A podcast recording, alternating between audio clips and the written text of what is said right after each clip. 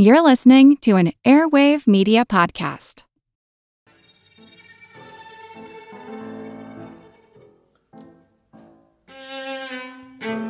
For much of the 1990s, British goth punk band the Sisters of Mercy battled viciously with their record label East West, having been put through a disastrous tour, the snap firing of a manager, canceled distribution in the States, and more. To fulfill their contractual obligation, singer Andrew Eldritch sent the label work from another project. East West agreed this would cover their obligation without listening to it first. My name's Moxie, and this is your Brain on Facts. When you need mealtime inspiration, it's worth shopping Kroger, where you'll find over 30,000 mouthwatering choices that excite your inner foodie. And no matter what tasty choice you make, you'll enjoy our everyday low prices, plus extra ways to save, like digital coupons worth over $600 each week. You can also save up to $1 off per gallon at the pump with fuel points. More savings and more inspiring flavors make shopping Kroger worth it every time. Kroger, fresh for everyone. Fuel restrictions apply. Supposition number one a microphone is a good platform for getting back at someone. Supposition number two an entire recording studio is even better. Popular music is absolutely lousy with songs getting back at an ex lover, from Waylon Jennings to Taylor Swift. The best known revenge song is probably Carly Simon's You're So Vain, which has led to decades of speculation as to who the song was about and why. Could it be ex lover Warren Beatty or Kris Kristofferson, Sean Connery, or occasional duet partner Mick Jagger? Breakup songs aside, a fair number of tracks that you know by heart are actually clapbacks to the people in the mixing booth or the record label office. And by heart, I mean, of course, Ann and Nancy Wilson, rock and roll's sisters of awesomeness.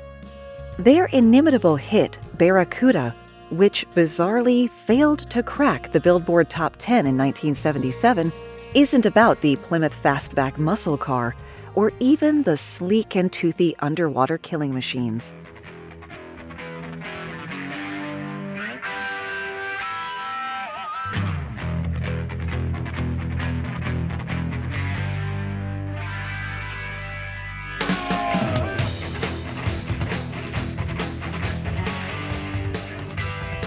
With arguably one of the greatest opening riffs in classic rock. You know what? Strike that. That's one of the greatest opening riffs in rock and roll, period. Barracuda was written by Ann and Nancy Wilson together with guitarist Roger Fisher and drummer Michael DeRosier. It was written at a time when there was, we'll call it friction, between the band and their label. The song appears on the album Little Queen, their first album with CBS Portrait Records. They had left their old label, Mushroom Records, after a contract dispute, and Mushroom was none too happy, in that Heart was supposed to give them another album. They not only sued the band for breach of contract and tried to block the release of the CBS album, but released Magazine, an album made up of songs that Heart had recorded but decided not to release, as well as some live recordings just to pad the runtime. The dispute dragged on, and eventually the court decided that Heart was free to sign with a new label, but Mushroom was owed another album. So Heart went back to the studio to re record, remix, edit, and resequence the magazine recordings in a marathon session over four days. A court ordered guard actually stood nearby to make sure none of the master tapes got erased.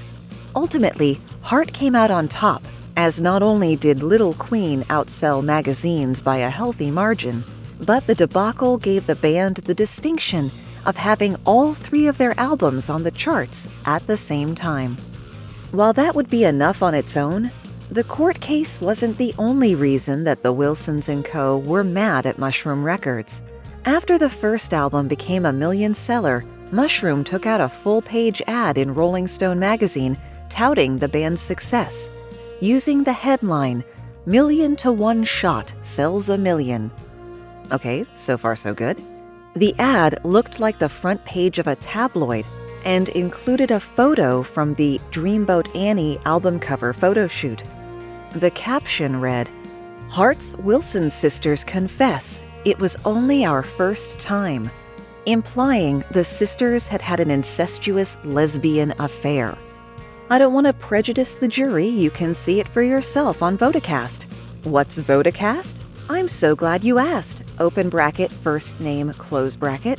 Vodacast is a podcast listening app. Yes, I know you already have one. That makes it super easy for content creators to put additional content with the podcast. So I can put pictures of all the fun and cool and weird and bizarre stuff I talk about, and it can even be synced to the audio. So when I'm talking about something and say there's a picture or some more information in Vodacast, boom, there it is or, you know, it will be as I get better at using it. And it's still early days for the app as well. That just means you can get in before it's cool. So head on over to your app provider of choice and search for Vodacast, V O D A C A S T.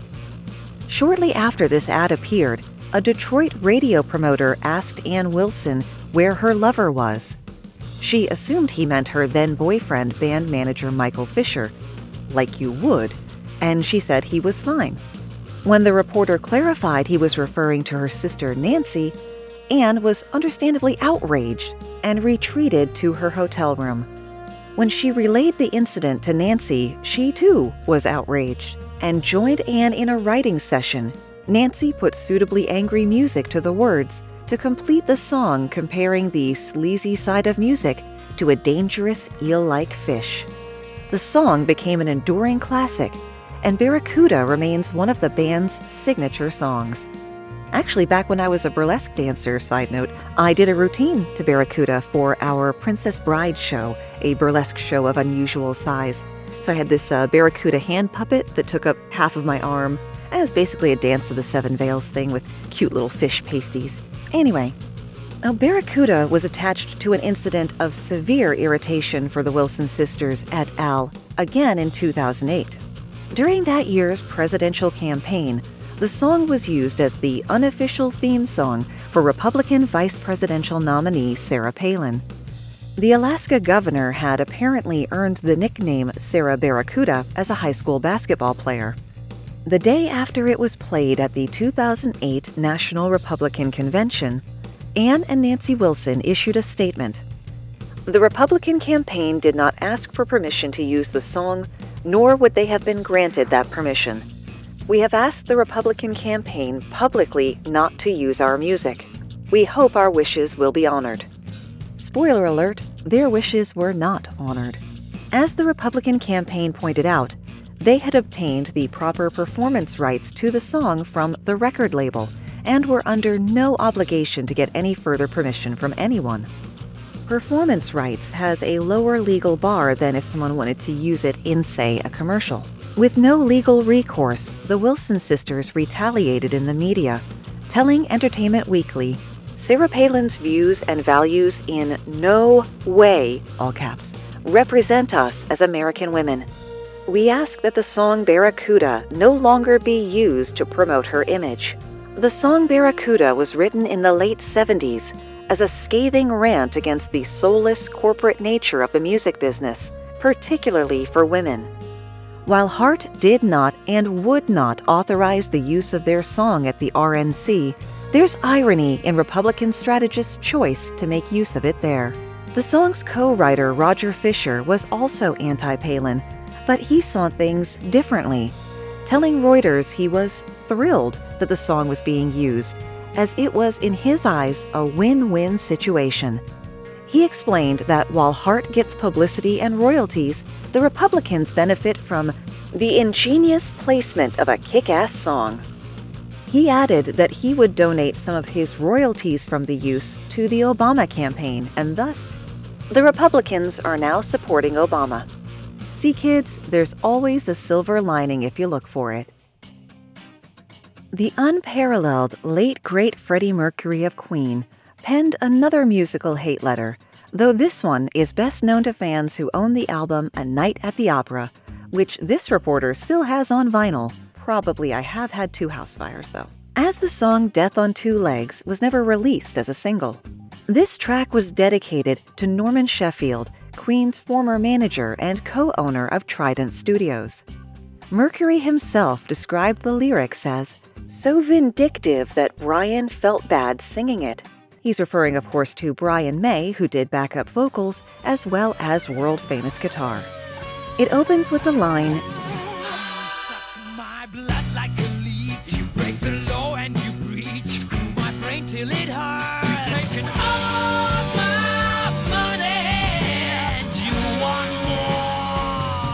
and has lyrics like, Was that fin on your back part of the deal, shark? And you're a sewer rat decaying in a cesspool of pride. Tell us how you really feel, Fred.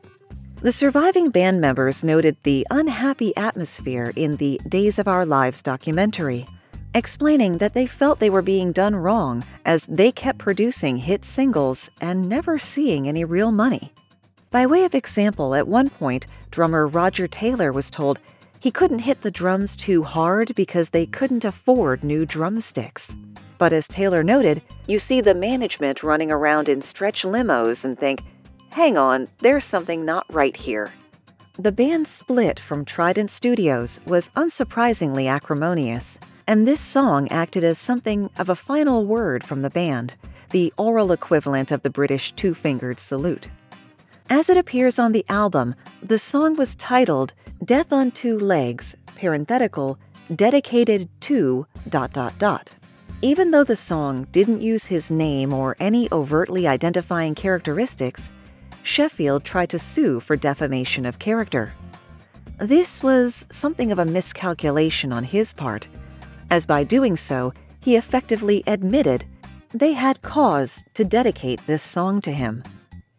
The parties eventually reached an out of court settlement, and despite extensive Googling, and I mean like past page 5 in the search results, and who does that, I couldn't even find out which side had to pay. In his autobiography published in 2013, Life on Two Legs set the record straight. Oy vey.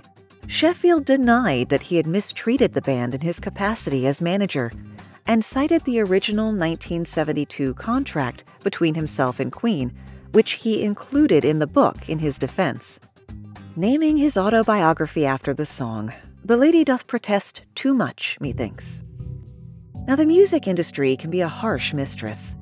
Record executives not only tell you how to live in the present day, they make up a punchier past for you, altering your history to help them sell records.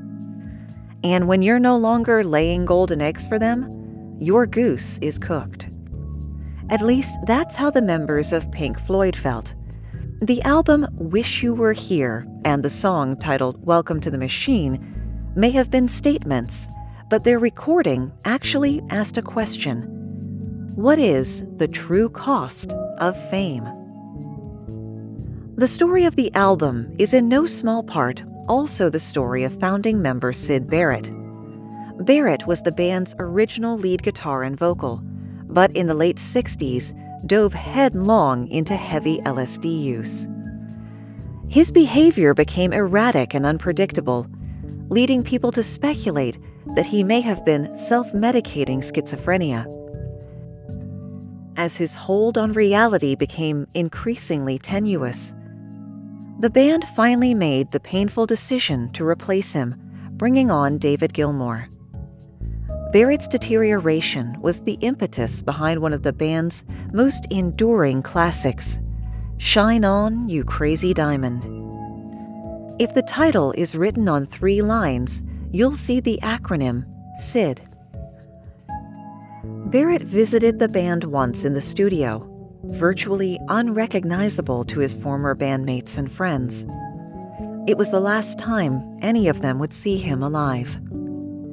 Shine On bookends the album, dominated by a four note guitar theme that Roger Waters, the guitarist who would fill the void as singer, thought sounded like Barrett's lingering ghost.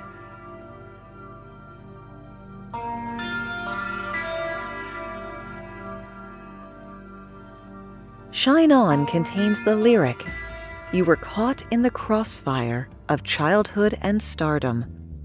They blamed the music industry for Barrett's decline.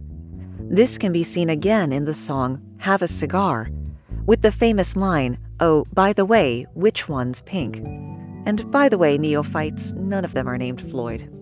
Those lyrics are one half of a conversation between a record exec and the musicians he's trying to woo with promises of fame and fortune, not bothering to get to know them even the slightest bit first. The same sentiment makes up Welcome to the Machine. It tells the story of a record exec talking to a musician without caring in the slightest about that person, creating for them a marketable backstory, something they could package up and sell. The execs even write the creative's future. What do you dream?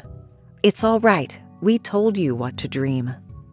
The song is full of ominous tones and mechanical sounds, reflecting the cold, inhuman nature of the industry. Pink Floyd carries this message through to the album cover art. The front cover shows two men shaking hands in a business deal, with one of them actively on fire, literally being burned in the deal. On the back, a faceless businessman stands in a barren desert. If you find yourself compelled to pause the podcast to listen to Welcome the Machine, do check out the cover by the band Pinwheel. Oh, side note, my husband did a routine to that song, also in The Princess Bride show. Do not listen to the Queensryche version. Just, just don't, just don't do it. The Shadows Fall version is pretty good too pretty faithful with some extra harmonies mixed in. I like a cover that's equal parts faithful and inventive. I'm Jane Perlez, longtime foreign correspondent and former Beijing bureau chief for the New York Times. I've been a foreign correspondent in lots of places Somalia, Indonesia, Pakistan, but nowhere as important to the world as China. I mean, China is not dropping anti democratic paratroopers into Montana but of course, we did see things like the weather balloon slash spy balloon riveting the whole country for a week. This is Face Off, an eight part series in which we'll take you behind the scenes to key moments in the tumultuous US China relationship. We'll speak with a diplomat, a spy, a tech reporter, a US admiral, even Yo Yo Ma. Plus, my pal and noted China historian Rana Mitter joins the conversation. We'll look at what's driving the two nations apart and explore whether anything can help bring them back together. Face Off launches April 9th. Do you find it hard to sleep at night? Then the Calm Cove podcast can help you sleep deeply all night long. Calm Cove has deeply relaxing meditation music and ambient sounds like ocean waves and crackling fires. All of our episodes are designed to help you relax and to fall asleep fast. Calm Cove is brought to you by the team behind Sleep Cove, the sleep podcast that consists of spoken word hypnosis, meditation, and stories. So if you want to listen to a beautiful soundscape tonight, search for Calm Cove on Apple Podcasts or Spotify and see how we're helping millions of people relax and go to sleep every night. Now, at the same time that Pink Floyd was dealing with their label, we had the launch of Virgin Records, which got a huge initial boost from artist Mike Oldfield and his hit Tubular Bells. Oldfield was only 19 when he wrote this epic rock symphony, which, at 49 minutes, had to be split across both sides of the record. You see, children, back in the days of physical media, you guys have no idea how old I feel lately. I'm recording this just before Thanksgiving, and I referenced to someone that I thought was within 10 years of me the WKRP in Cincinnati turkey drop episode, and he had never even heard of WKRP. He'd never even heard of the call letters, and oh, I just crumbled to dust and blew away in the breeze. Back on track, though. After the demo he recorded in his London flat somehow found its way into the hands of billionaire to be Richard Branson, Branson signed Oldfield to a recording contract and sent him to re record a new version of the album in their newly established Manor recording studio, where Oldfield played nearly every one of the instruments himself. The finished product would become the first release on Virgin Records and a critical and commercial hit reaching number one on the UK album chart, and it remained on the charts for a record shattering 280 weeks. Its fame was further cemented by director William Friedkin for the soundtrack of his 1973 horror classic, The Exorcist.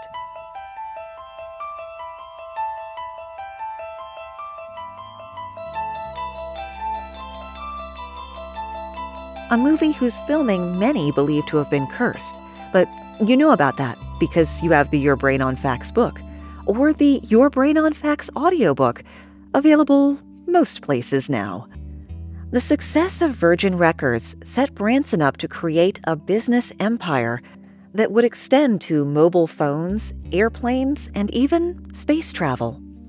Things were strained between Oldfield and Branson right from Jump Street. Branson and an engineer remixed Tubular Bells without Oldfield's permission. Oldfield could politely be called a recluse, but Branson knew that they needed to capitalize on the song's popularity by getting Oldfield out there to perform it live.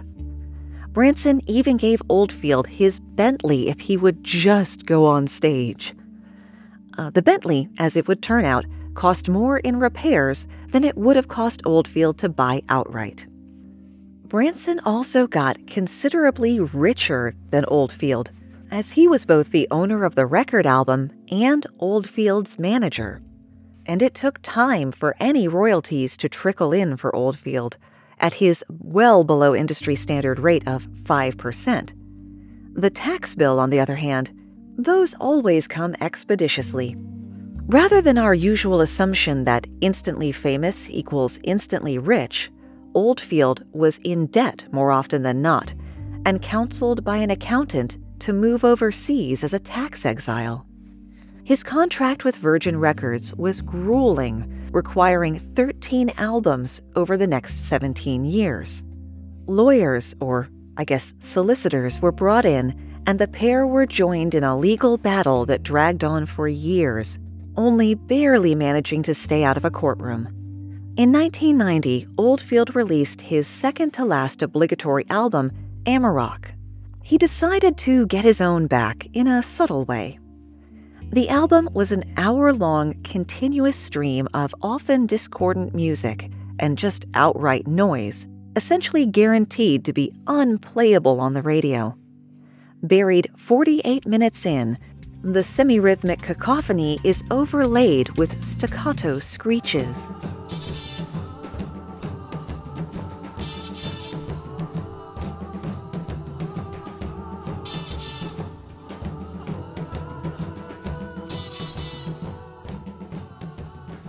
Though it would fail to grab the ear of the average person, young scouts and old sailors might recognize it as Morse code.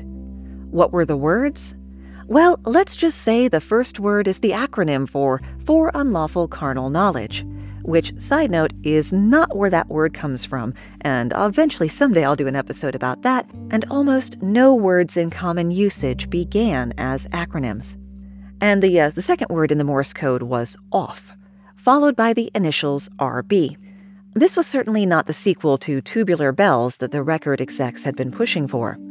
Oldfield would record that after signing with Warner Brothers. Things seem to be better between Oldfield and Branson now, though. They're able to share the occasional meal amicably, and Oldfield does get free flights on Virgin Atlantic, though they don't fly to his home in the Bahamas, so he rarely gets to use them. You know what could be useful, though? What Robert Evans calls the products and services that support this fine program.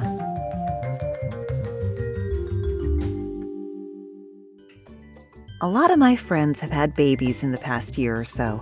Uh, first children, all of them I've noticed. So I'm definitely going to recommend that they all check out the Healthy Postnatal Body podcast with postnatal expert Peter Lapp. Peter answers all your postnatal health and fitness related questions and does interviews with a wide variety of expert guests. Genuine experts. No goop stuff, okay? Subscribe to the Healthy Postnatal Body podcast on your favorite podcast player. Learn more at healthypostnatalbody.com and be sure to download your free postnatal health guide. Here on Your Brain on Facts, I may not have all the answers, but if your question is how can I find a sponsor for my small podcast, I do have the only answer you need Podcorn. Podcorn is a marketplace that connects podcasters and businesses, many of them small businesses, to create ad campaigns that work for both parties. Podcorn is easy to use, free to set up.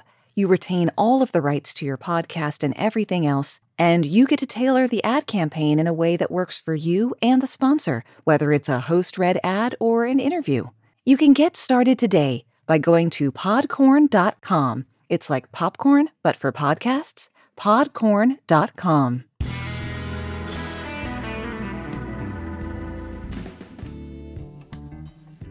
Mike Oldfield is far from the only artist to produce a deliberately unsaleable album to fulfill a contract obligation. Quality is subjective, of course, particularly in forms of artistic expression like music so it's impossible to bake a requirement for quality music into a contract. Presenting now a short and by no means exhaustive or comprehensive list of albums recorded for the sole and exclusive purpose of fulfilling a contract.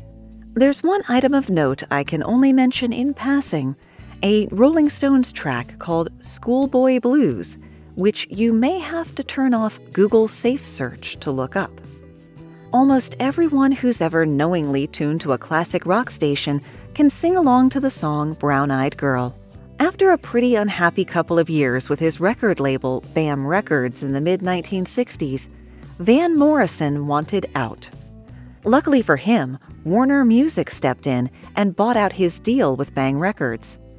Unfortunately, there was still one small contractual detail.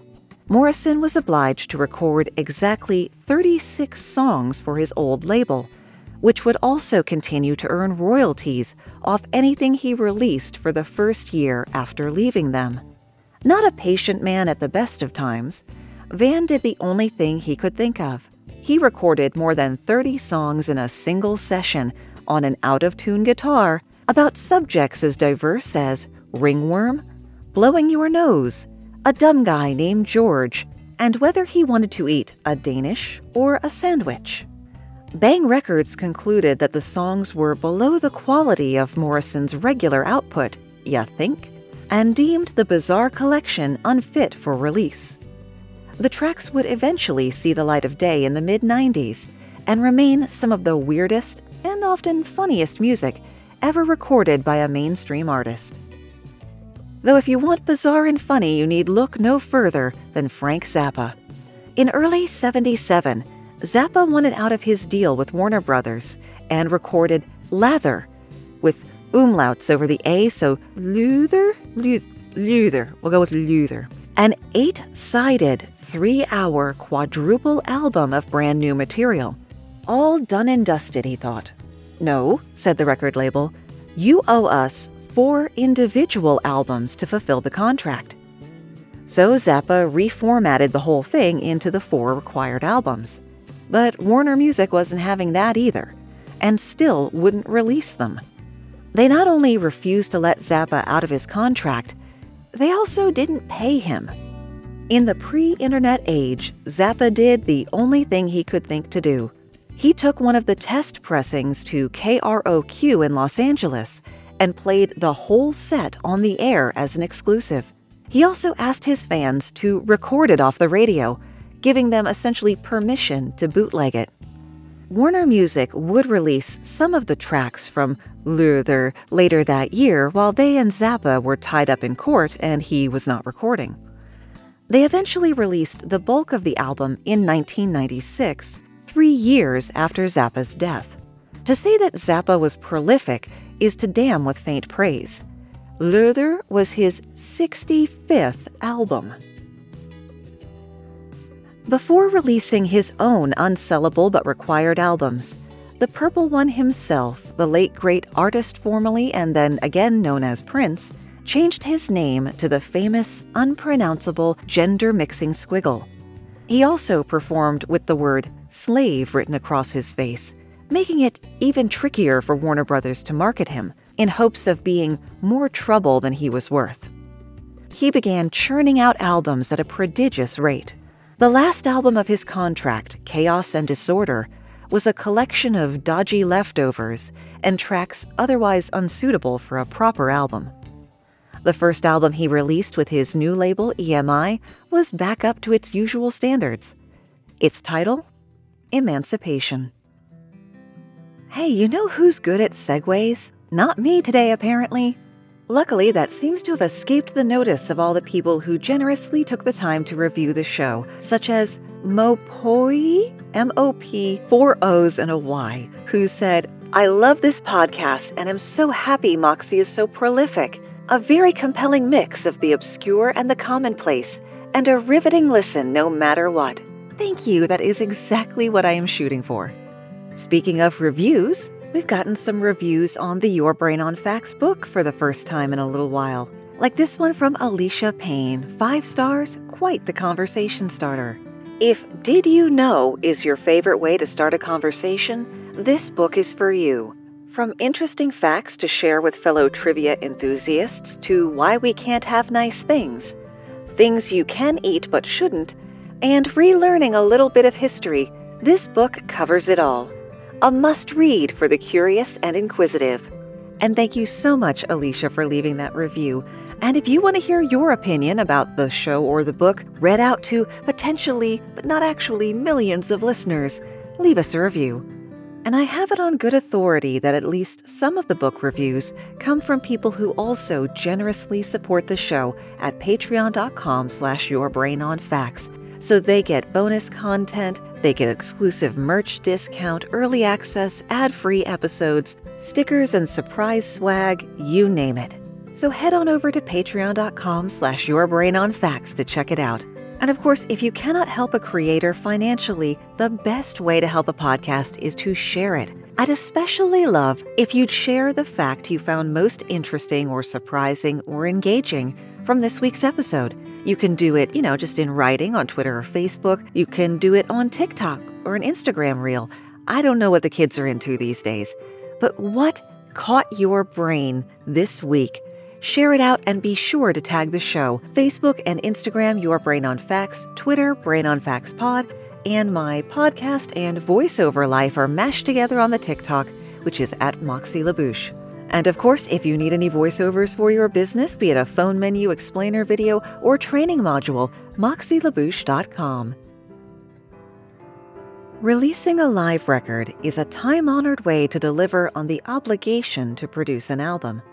With his band The Experience having broken up in mid 1969, Jimi Hendrix put together a new band, the Band of Gypsys, in order to make a record by the same name and get it out the door as quickly as possible.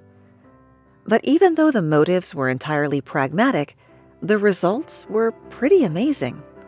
Recorded over two nights at the Fillmore East in New York City, specifically New Year's Eve 1969 and New Year's Day 1970, the album finds Hendrix at his incendiary best. The band went their separate ways only a few weeks later, and barely six months after that, Hendrix would be dead of a drug overdose, complicated by a medical mistake. Marvin Gaye's Here, My Dear was not an album recorded to appease a grumpy record label. Rather, he was trying to please both the court and an unhappy ex wife. The legendary crooner and his missus, Anna Gordy, had become estranged. Marvin's remarkable cocaine habit and extravagant lifestyle meant he couldn't afford to pay her alimony. Therefore, a deal was struck. Half the royalties of Gaye's next album would go to Anna. As you might imagine, Gaye didn't really fancy making another masterpiece like What's Going On. Instead, he hoped to turn in something a bit rubbish, or, in his words, lazy, bad. Of course, you can never predict when genius will strike. Once Gaye got going, he just couldn't help but make one of the most beautifully candid and emotionally raw breakup albums ever. Yeah, looking at you, Taylor Swift, catch up. That glowing praise aside, Gaye got his original wish when the album was released, and both fans and critics gave it a collective meh.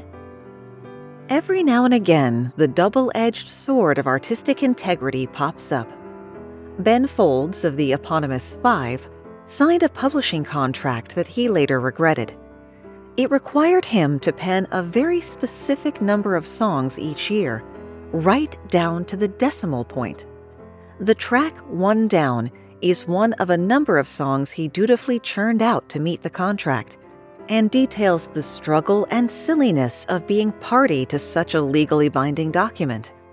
The lyrics directly address the ridiculous situation of having to write 0.6 of a song, as well as the temptation to give his publishing company something a bit terrible. With not a little irony, he sings, One down and 3.6 tomorrow, and I'm out of here. People tell me, Ben, just make up junk and turn it in. But I could never quite bring myself to write a bunch of shit. And if you've been wondering why you don't hear popular music used in the show more often, it's because I don't want to get my heart shaped butt suit off. If you go back to the episode Copy Wrong from May 22nd, 2018, which was before I was even numbering the episodes, you can learn all about copyright infringement and what fair use is and is not. Since I am offering commentary and education on the songs, I can hopefully, as an affirmative defense, get away with it. Not all contract fulfillers are of poor quality. David Bowie thought his contract with RCA would expire with Lodger, the third album of what is called the Berlin Trilogy. He was counting the double live album stage as two records. RCA, of course, was using different math and demanded another album to fulfill Bowie's obligation. The result was arguably his last great studio album, Scary Monsters and Super Creeps. The advanced single Ashes to Ashes, which resurrected his popular Major Tom character from Space Oddity, went to number one in the UK while performing strongly in other countries.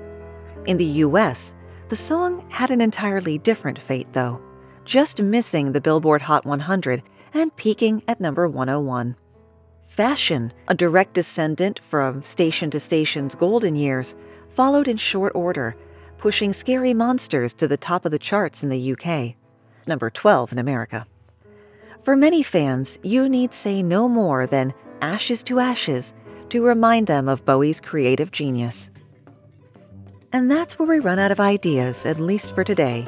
The album the Sisters of Mercy gave to East West Records to finish out their contract was an abysmal techno monstrosity entitled, and strap yourselves in, SSV hyphen NSMABAOTWMODAACOTITATW, which is rumored to stand for Screw Shareholder Value, not so much a band as another opportunity to waste money on drugs and ammunition, courtesy of the idiots at Time Warner.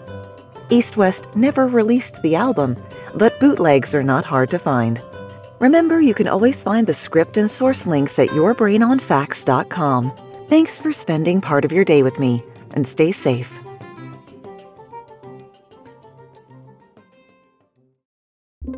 Get ready to geek out. The Wired Science Podcast explores all the latest and greatest in science everything from strange diseases and biological breakthroughs to interesting tech and mysteries in outer space. Listen to Wired Science today, wherever you get your podcasts. That's Wired Science, wherever you get your podcasts.